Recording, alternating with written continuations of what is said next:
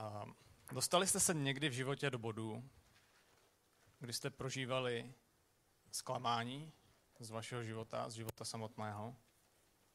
Byli jste někdy zklamaní z toho, tam, z toho místa, kde jste, protože jste si říkali, že až mi bude tolik a až mi bude tolik, až budu v životě na tomhle místě, tak chci být někde jinde, než v reálu nakonec jsem. Čekali jste, že toho budete třeba dělat víc, nebo budete dělat něco jiného, budete dělat něco důležitějšího. Ale tak to nebylo a váš život se zdal prázdný. A možná jste si říkali, to je ono? To je, to je ten život? Není tam něco víc? A navzdory všem snahám, navzdory všemu, co jste se s tím snažili udělat, tak jste se stejně jednou probudili a měli jste pocit, že život jenom proplouvá kolem a míjí vás. A já se přesně na takovéhle místo dostal a prožíval jsem takový hluboký pocit prázdnoty z mého života. Jsem pocit, že můj život je bezcílný a neviděl jsem úplně smysl v tom, co dělám. A snažil jsem se ho naplnit, neúplně vhodně. A místo toho, abych svůj život naplnil a hledal věci, které můj život naplňují, tak jsem svůj život zahltil. A cítil jsem se ještě víc prázdněji, stejně bezcílně a k tomu všemu navíc i vyčerpaně. A toto období uh,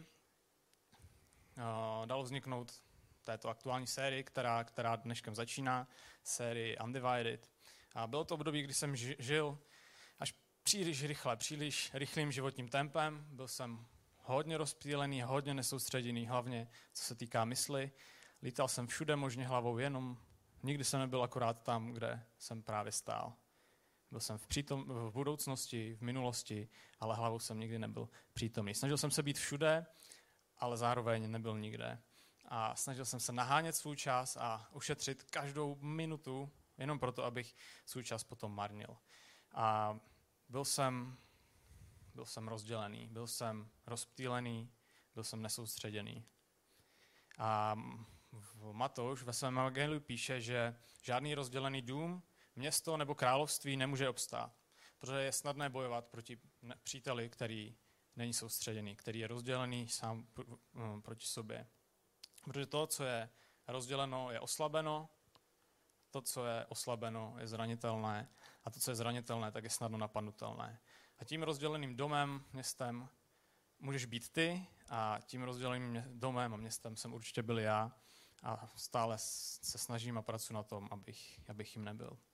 Ale Bůh nás povolává k něčemu úplně jinému a v žalmu 86, verš 11, žalmista píše, vyuč mě, hospodine, hospodine, své cestě, abych chodil v pravdě tvé. Soustřeď mé srdce, abych tvé jméno ctil.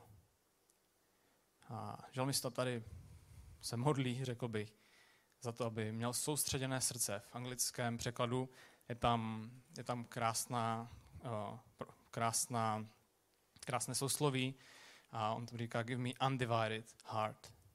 Dej mi to nerozptýlené srdce. To srdce, které se soustředí na to, na, na to, co je důležité. A o tom bude tato série.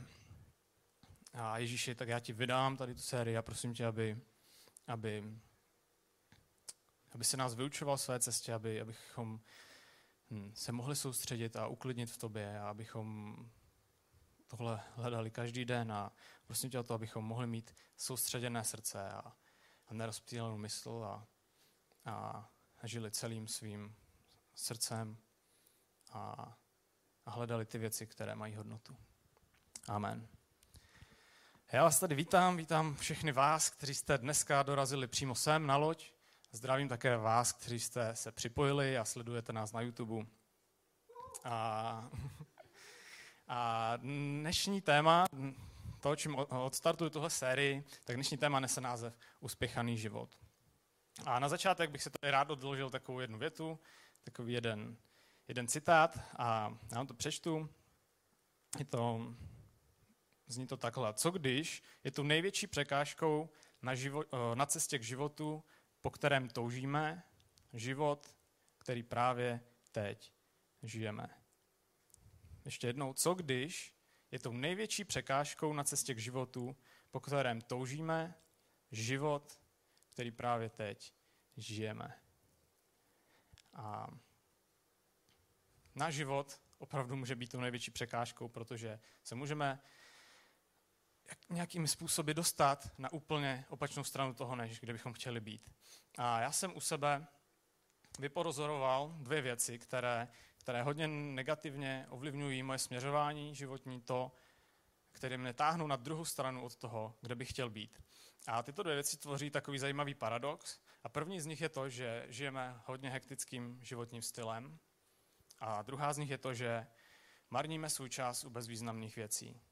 A žijeme dneska v hodně rychlé době, jsou na nás tlaky, abychom dělali víc věcí a my s tomu své tempo přizpůsobujeme a, a snažíme se nahánět každou minutu našeho života.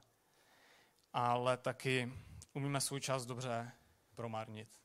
Umíme ho promarnit u, u bezvýznamných věcí, u věcí, které nemají žádnou hodnotu nebo jenom velmi malou hodnotu pro náš život. A prakticky jediné, co nám přináší, je to, že s nimi můžeme tak nějak zaplácnout prázdnotu, kterou tyto věci sami vyrábějí.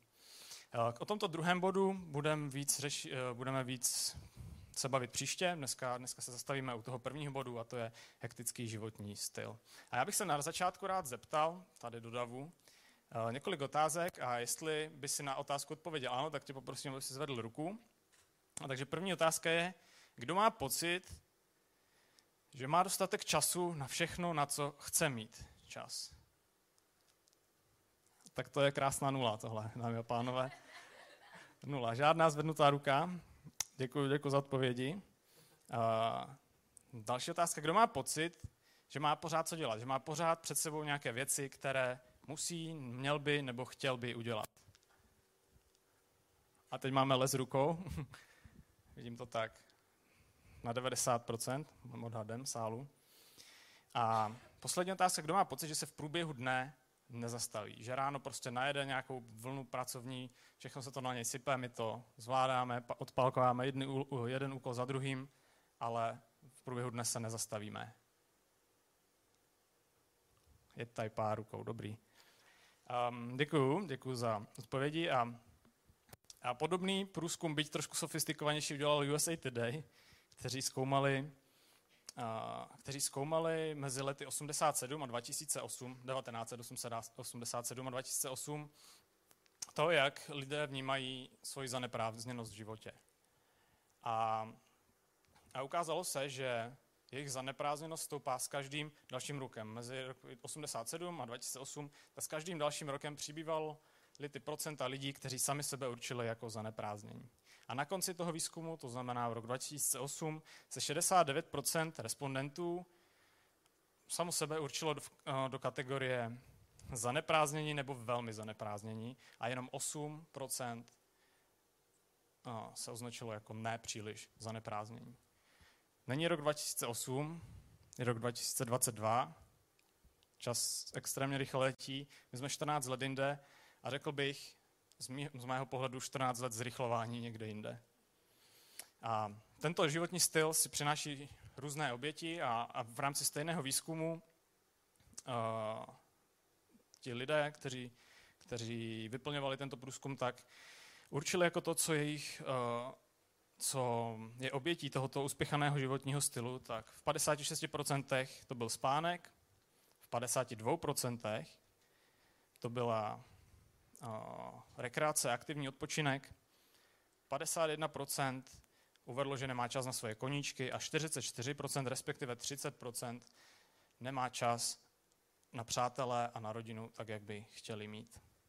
A tohle všechno možná vedle, vede k tomu, že když je někdo zaneprázdní, to, to že uh, tento životní styl nás vede k tomu, abychom byli zaneprázdněni na toto doba, nás vede k tomu, abychom byli zaneprázdněni a vede to k tomu, že když je někdo zaneprázdněný, tak my máme tendence se na dívat trošku, má u nás v očích vyšší hodnotu. Protože když je někdo zaneprázdněný, tak pravděpodobně dělá věci správně.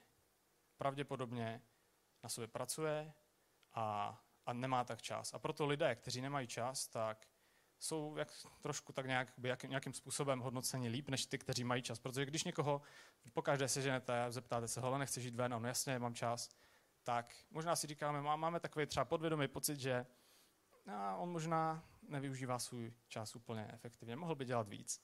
A samozřejmě tohle je hodně, hodně zkreslené, protože jsou lidi, kteří jsou pracovití a kteří na sobě tvrdě pracují. Logicky to stojí čas a logicky takovýto lidé budou úspěšní, ale ne každý, kdo je zaneprázdněný, musí na sobě tvrdě pracovat, protože může být jenom zahlcený. A ne každý, kdo má čas, tak je líný. A ano, v této době už jsem mluvil, máme pocit, že musíme dělat víc, že musíme dělat víc věcí, musíme dělat rychleji, musíme dělat efektivněji, musíme stíhat víc, abychom mohli dělat víc věcí, které musíme stíhat efektivněji a tak dál a tak dál. A tohle se stupňuje, stupňuje s každým dalším krokem a existuje na to krásný výraz. Je to frog boiling syndrome, neboli syndrom vařící se žáby.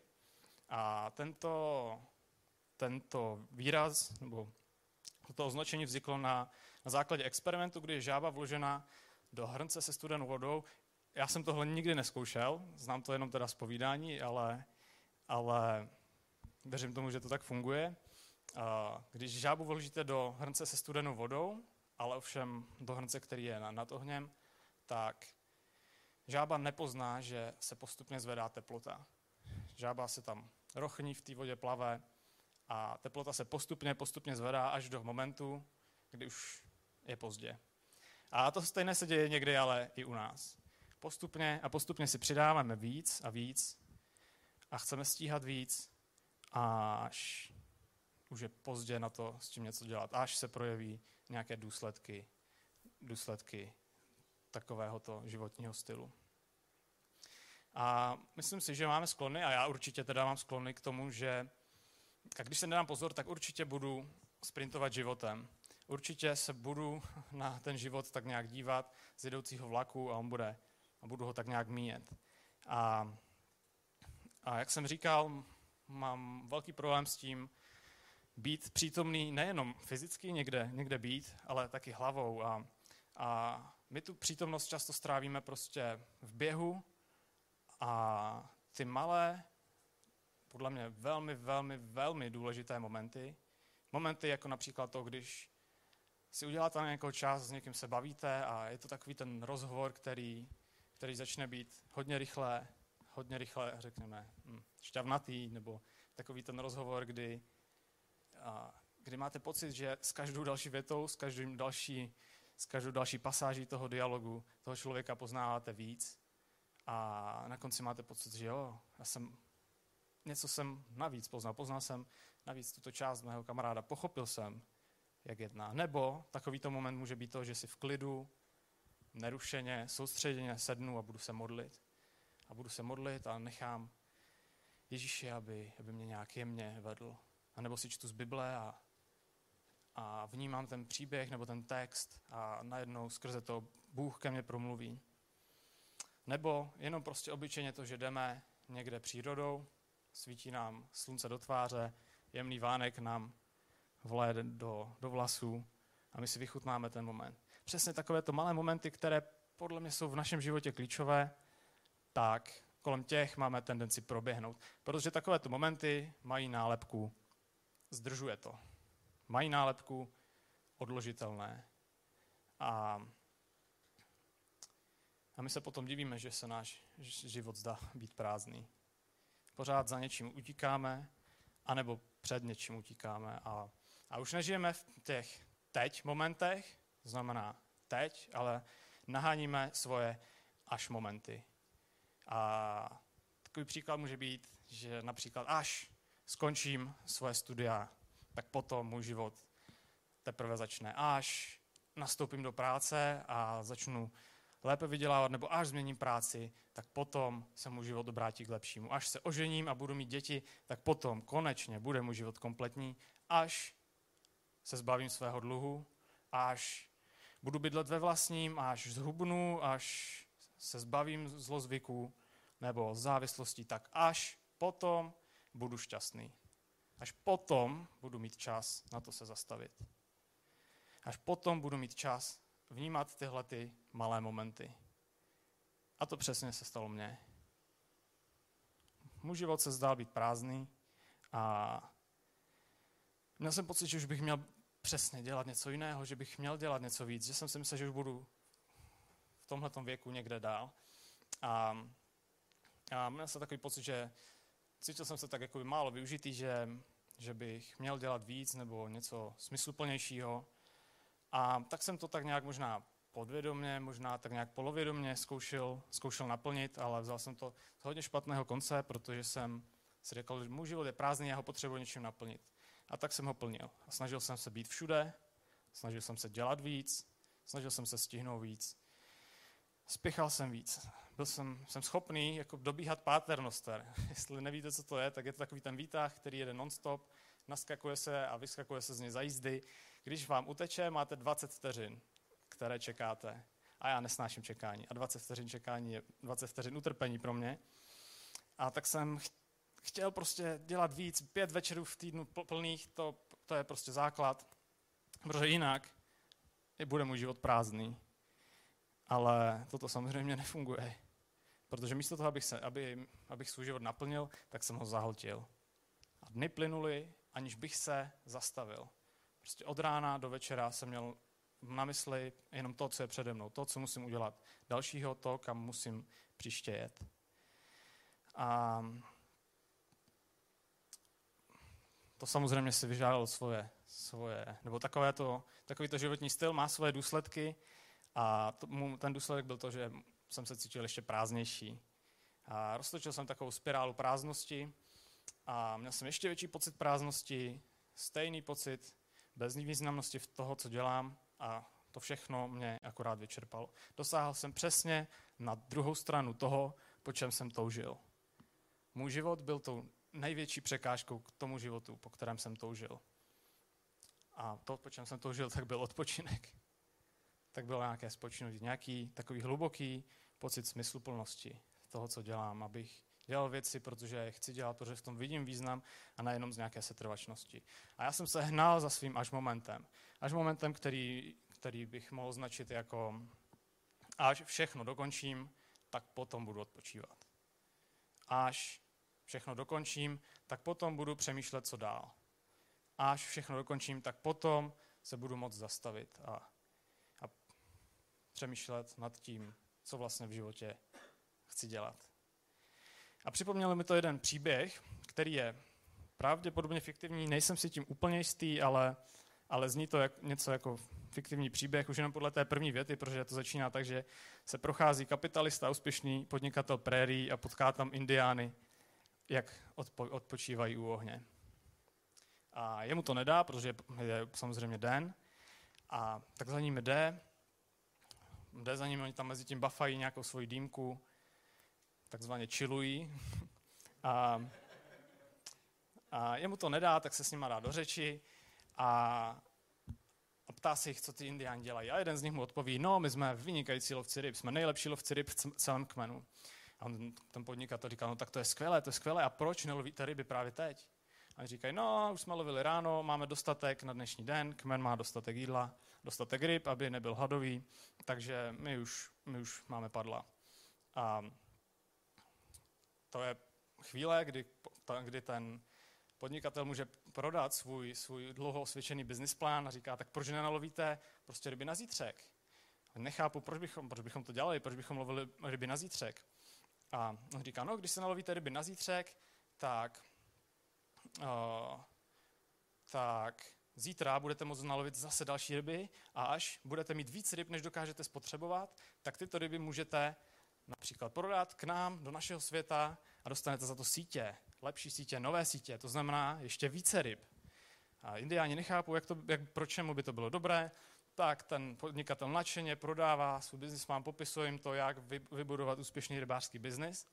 A, ale nesetkává se s nějakým pochopením a tak pokračuje a povídá o tom obrovské množství ryb, obrovské množství sítí, o lodích a říká jim, no až budete mít všechno tohle, budete to moct prodat třeba k nám nebo naučit jiné kmeny, aby lovili ryby a oni vám za to, že že vy jim budete půjčovat, my tomu říkáme pronajímat vybavení, tak oni vám za to budou platit rybami a vy budete moct se flákat a čilovat. A indiáni se tak na sebe dívají a říkají si, co si myslí, že my právě teď děláme. A Je to jeden, jeden příběh, který může být hodně, hodně špatně pochopen, takže to radši zdůrazním a upřesním, že neříkám teď, abyste dělali méně věcí. Není to příběh o tom, abych vám říkal, buďte líní a flákejte se uprostřed dne, bafejte dýmku nebo cokoliv, co uznáte za hodné. To, to opravdu neříkám, ale, ale to, co říkám, je, že nežente se za věcmi, které vlastně máme na dosah ruky. Protože já jsem to tak udělal. Hnal jsem se za svoji viděnou odpočinku, kterou bych reálně nikdy, nikdy nedohnal. Hnal bych se za ní pořád, až do té doby, než by se voda uvařila a já spolu s ní. A přitom celou dobu jsem měl po ruce to, za čím jsem se tak hnal. A v Matoušovi v 11. kapitole ve 28. až 30. verši čteme Pojďte ke mně všichni upracovaní a obtěžkaní a já vám dám odpočinout. Vezměte na sebe mého a učte se ode mě, neboť jsem mírný a pokorný v srdci a vaše duše najdou odpočinutí. Mého je totiž příjemné a mé břemeno lehké. Ježíš říká, že kromě toho, že je to krásný verš pro všechny lidi, kteří se cítí upracovaní, obtěžkaní, tak nás říká, abychom se učili od něj. Abychom se učili od něj a je v každé oblasti, z každého úhlu pohledu, pod kterým se podíváme na Ježíšův život, tak se můžeme od Ježíše něco učit. V tom byl opravdu vzor ve všem. A z hlediska tohoto, jak Ježíš přistupoval k životu a jak pracoval se svým časem, tak se na to můžeme podívat tak, že vlastně Ježíš sloužil tři roky. To, ta jeho veřejná služba trvala tři roky, od 30 do 33 přibližně.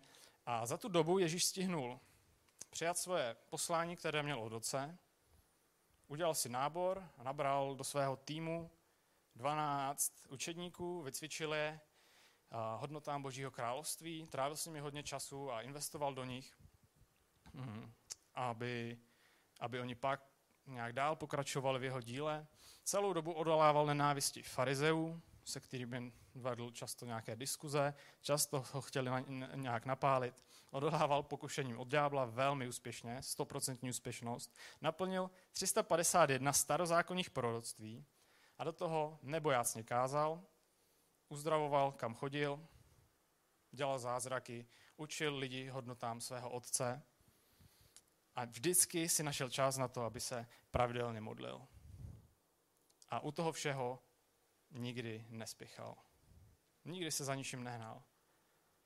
V Evangeliu nikdy nenajdete to, že by Ježíš běžel někam. Že bychom četli, Ježíš běhl do Jericha a potkal tam někoho. Ne, Ježíš vždycky vejde do Jericha. A nechápěte mi špatně, Ježíš byl zaneprázdněn a byl hodně zaneprázdněn. Někde byl až, možná až extrémně zaneprázdněn, že říkal svým učedníkům, svému týmu, 12 členému, pojďme, pojďme někam pryč, pojďme někam, kde budeme sami. A měl toho dost, jako každý člověk byl prostě vyčerpaný někdy. Ale nikdy si nenechal utéct ten malý moment, který byl před ním. Nikdy si nenechal utéct ten, mo- ten moment, který pro nás má nálepku zdržuje, protože pro ně to byl moment, který má nálepku důležité.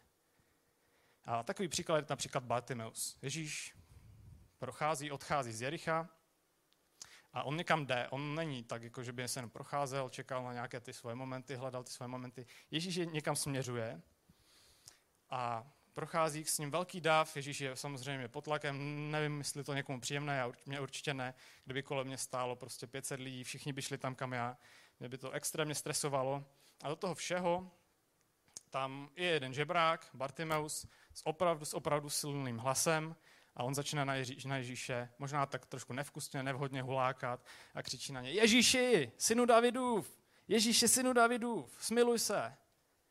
A Ježíš uprostřed toho, jak jde, tak neignoruje to, nesnaží se to uspěchat, on se zastaví.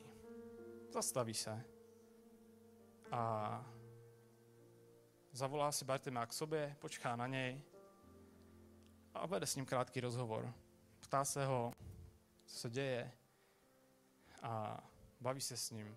A baví se s ním soustředěnou myslí a s celistvou pozorností. A na konci toho se Bartimeus se ho ptá, co pro tebe můžu udělat Bartimeus. Bartimeus je slepý, požádá o zrak a Ježíš mu říká, jo, tvoje víra tě uzdravila a pokračuje dál.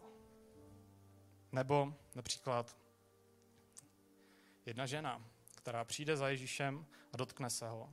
Ve chvíli, kdy za Ježíšem přišel někdo jiný, Jairus se jmenoval, kterému umírala dcera, a on mu řekl, pojď Ježíši, pojď ke mně, moje dcera umírá a Ježíš šel. A v tu chvíli se ho dotkne jedna žena, vyruší ho. My to tak vnímáme, že, by, že je to vyrušení. Ale pro Ježíše to bylo nálepka důležité. A tak ho, ona ho zastaví, samozřejmě je tam Jairus, který je nervózní, protože mu umírá dcera, je tam dav, ale Ježíš plně, s plnou pozorností, se soustředěnou myslí, zase vede svůj krátký small talk, krátký rozhovor s tou ženou a na konci Ježíš říká, tvá víra tě uzdravila a jde dál s Jairem. Nikdy neodbil nikoho, kdo to potřeboval. Udělal si čas na lidi, na které si nikdo jiný čas neudělal. I když, to, i když my bychom to označili jako zdržuje, tak pro Ježíše to bylo důležité. A máme se v tomhle hodně, hodně co učit, to Ježíše, já stoprocentně. A Ježíš nám říká, učte se ode mě a vezměte na sebe mého. A je to trošku staročeský výraz, bych řekl. Dneska už nemáme tolik zkušeností se zemědělstvím, takže bych se zeptal ještě jednu otázku, jestli ví někdo, kdo je, co je to jeho. Můžete zvednout ruce. Pár lidí tady je, to jsou většinou lidi, co tady byli ráno, takže oni už to slyšeli. ne. A, a jeho, my to tady máme na obrázku. Tohle je jeho. Je to nástroj, který slouží k tomu, aby byly dva kusy tažných zvířat spojeny, aby se sjednotilo jejich tempo a krok, aby jedno zvíře nepředbíhalo to druhé, ale aby se sjednotili v tempu a jejich úsilí mohlo být efektivněji využito. To je jeho. A Ježíš nám říká, vezměte na sebe mého, sjednoťte moje, svo, vaše tempo s tím mým. Protože moje jeho je příjemné a lehké. Lehčí, než jaké my někdy si umíme vytvořit sami pro sebe. A máme tendenci vytvořit si těžšího, než jaké nám nabízí Ježíš. A mojeho bylo až příliš nepříjemné. A já jsem se hnal na svoji spirále a nejhorší na tom bylo, že já jsem si vůbec neuvědomoval, jak rychle se ženu. Je to prostě princip vařící se žáby. Postupně se to zahřívalo a já jsem to nevěděl. Až přišlo takové jemné, jemné varování, které, takový malý moment, který ale pro mě hodně znamenal. A byl to jeden den, v pátek, to si pamatuju, já jsem se vracel z kanceláře, nebylo to pozdě a ještě bych možná měl říct, že den předtím jsem, nebo noc předtím jsem spal v rámci možností normálně, tak já jsem přišel kolem třeba řekněme třetí hodiny, padnul jsem na postel a usnul. A v průběhu toho, jak jsem spal, tak jsem vynechal, respektive prospal, dvě další akce, na které jsem, na jedné z nich jsem chtěl být a na druhé, na které jsem řekl, že budu. A není to vůbec žádná dramatická, žádný dramatický příběh a vůbec to nechci srovnávat s nějakým, eh, s nějakým vyhořením, s reálným vyhořením, které má fyzické následky, s nějakým vyhořením, kdy už se voda vaří a pak uh, to je to, co zastaví lidi. Já jsem prostě jsem zaspal, nic víc. Ale byla to pro mě stopka, že jsem si říkal, tak možná, možná nemám na sobě to správného. Uvědomil jsem si, jak byla horká ta voda a rozhledl jsem se kolem sebe a zjistil jsem, že tím svým životním tempem jsem úplně se třásl Ježíše ze svého života. Že jsem se hnal tak moc, že na Ježíše, na čtení mi bylo na tyhle ty momenty, mi nebyl, nezbyl čas, protože to bylo odložitelné. A, a tak jsem nad tím přemýšlel a říkal si, OK, zpomalit. Dobře, to dokážu zpomalit. Dokážu zpomalit, stačí dělat méně věcí, ne? Takže jsem si říkal, jo, beru, chci tvojeho. Nechci to svojeho, chci to tvojeho. A celé toto kázání může být vyloženo hodně špatně, když, když a, když se na to někdo špatně zaměří. Já tak radši chci uh, ten prostor tomu nedat a říct, že to, to není, opravdu to není kázání o tom, abychom dělali méně věcí, abychom se flákali prostředné, abychom odřízli svoje koníčky a, a řekli si, že každou, každý druhý večer musíme být doma a, a tak dál a tak dál. A rozhodně to není kázání o tom, bych vám řekl, že na sobě nemáte pracovat, že nemáte investovat čas do věcí, do kterých děláte a, a dělat to stoprocentně s celým, s celým svým srdcem. Rozhodně, tohle rozhodně, rozhodně neříkám. Ale, ale říkám vám, a to, co se snažím říct, tak je zpomalte. Zkuste se někdy zastavit. Zkuste se v rámci všeho, co děláte, zkuste tam mít čas na to důležité. A je to o balanci. Je to o životní balanci, skoro jako všechny, všechny věci. A jde, podle mě jde o to nebýt příliš zaneprázdněn na věci, na kterých v životě záleží. Na těch malých, ale i na těch velkých. A zdá se ti tvůj život někdy prázdný? Tak já jsem vypozoroval, že možná je na čase přestat utíkat kolem věcí, které náš život naplňují. A naopak utíkat do věcí, které nás život zahlcují, respektive nevěnovat se věcem, které nás život zahlcují. A zjistil jsem, že, že abych, abych dokázal zpomalit, tak, tak musím změnit nějaké takové rámce svého chování, které jsou ale hluboko, hluboko, hluboko zakotveny na tom největším bojišti mého života, a to je moje hlava. Že musím porazit sám sebe ve své hlavě, musím porazit ty sklony, tendence, které mám ve své hlavě. A o tom bude řeč příště. Takže já vás poprosil, abyste se postavili a, a budeme se modlit.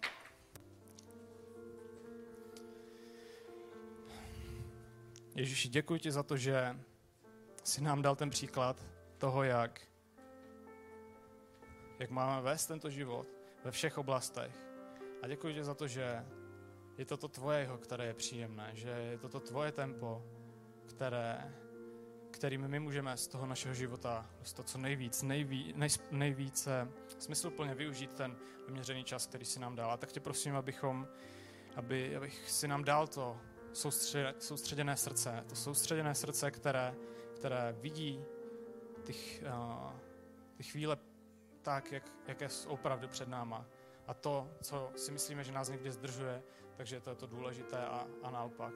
A tak tě prosím, aby, aby si nás tom učil a vedl a prosím tě, abychom se nechali tebe naučit přijmout tvého a, a abychom dokázali zpomalit tam, kde je to potřeba a plně a soustředěně se věnovat věcem tam, které jsou, které jsou důležité, které jsou pro nás podstatné.